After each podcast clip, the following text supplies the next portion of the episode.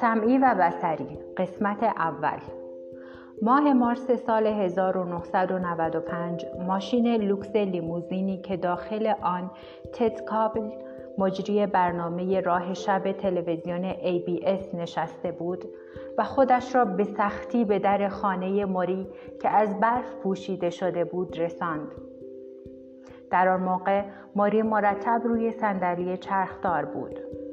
او دیگر به اینکه پرستارها او را مثل گونی سنگینی از صندلی روی تخت میگذاشتند و از تخت روی صندلی عادت کرده بود در وقت غذا خوردن صرفه می کرد و نمی توانست به راحتی غذا را بجود.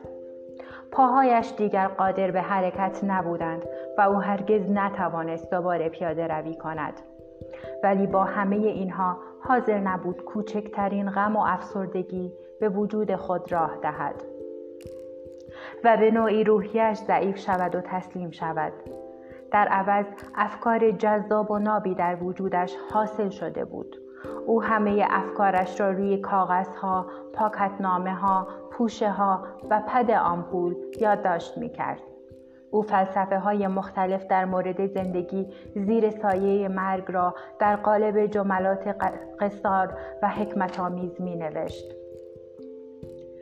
هر چیزی را که می توانی انجام دهی و هر چیزی که نمی توانی به انجامش برسانی همه را بپذیر. گذشته را همان گونه که سپری شده قبول کن بدون آنکه بخواهی آن را انکار کنی یا از آن فراری باشی خودت و دیگران را ببخش و هیچگاه فکر نکن که دیر شده. بعد از مدتی موری توانسته بود بیشتر از پنجاه جمله قصار را آماده کند که در آنها را که آنها را با دوستانش در میان گذاشت.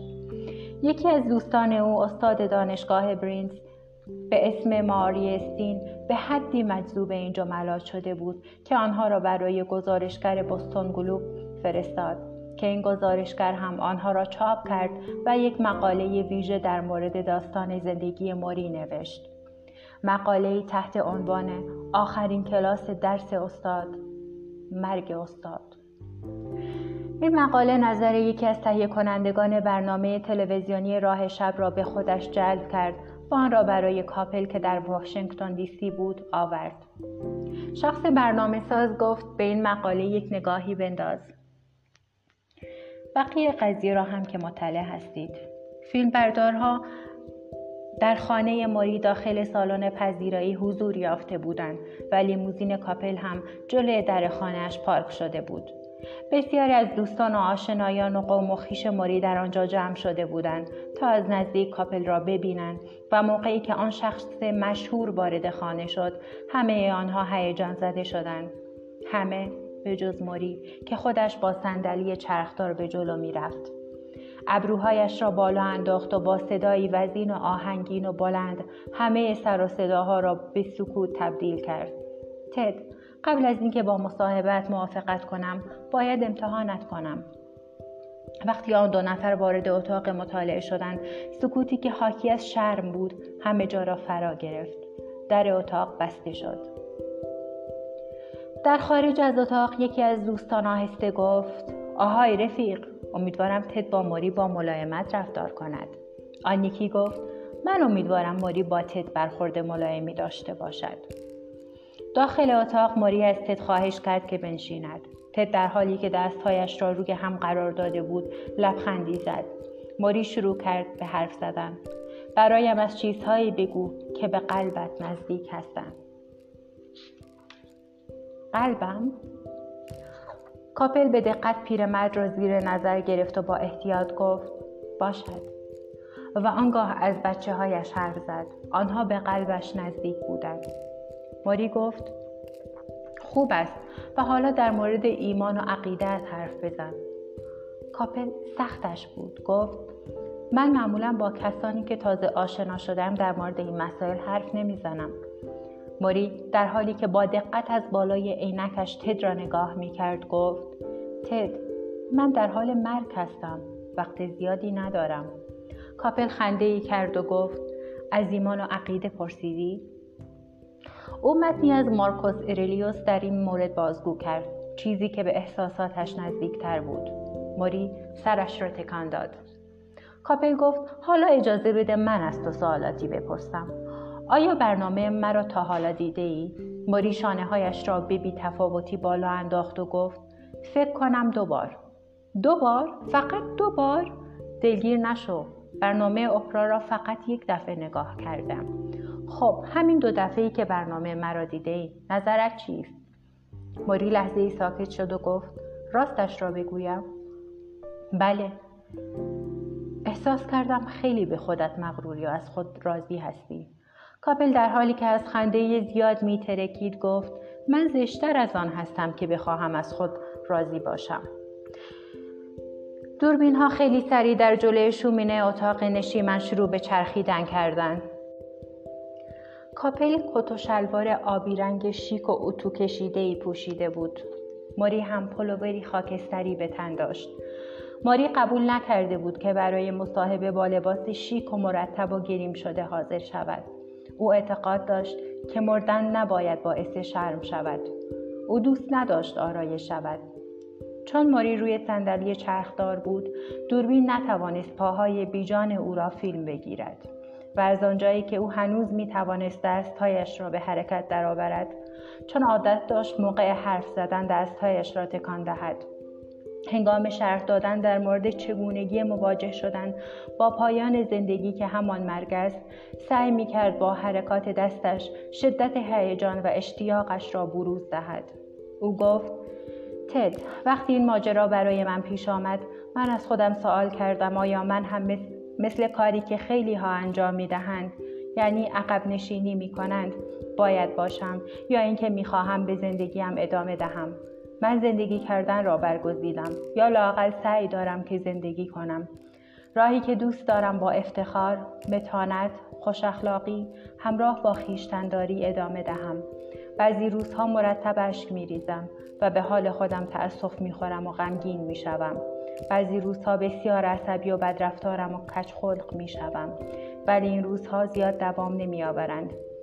عاقبت دوباره خودم را مییابم و می‌گویم من می‌خواهم و دوست دارم که زندگی کنم تا به الان که در این تصمیم خود موفق بودم آیا باز هم خواهم توانست این راه را ادامه دهم نمی‌دانم ولی با خود عهد کردم که همچنان ادامه دهم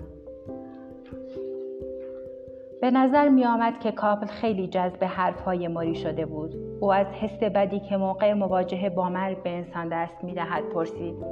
ماری یک دفعه گفت ببین خرد بعد هم خیلی سریع حرفش را درست کرد.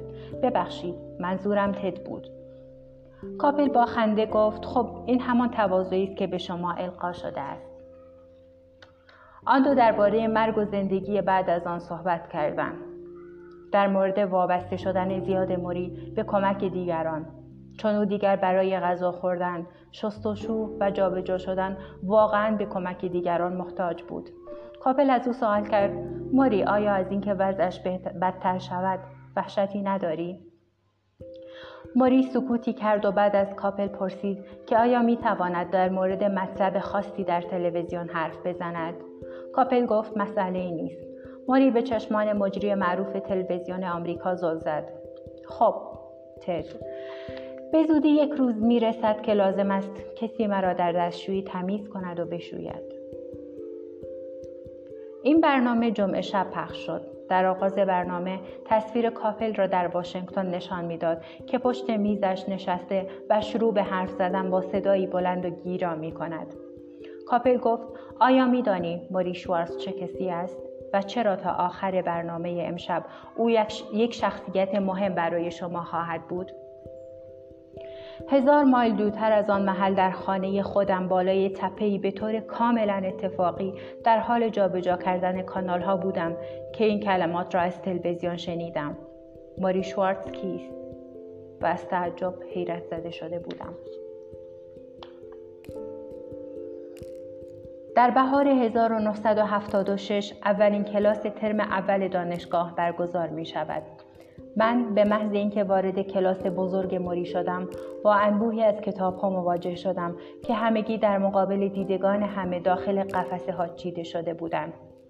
با موضوعاتی از قبیل فلسفه، روانشناسی، دین و جامعه شناسی.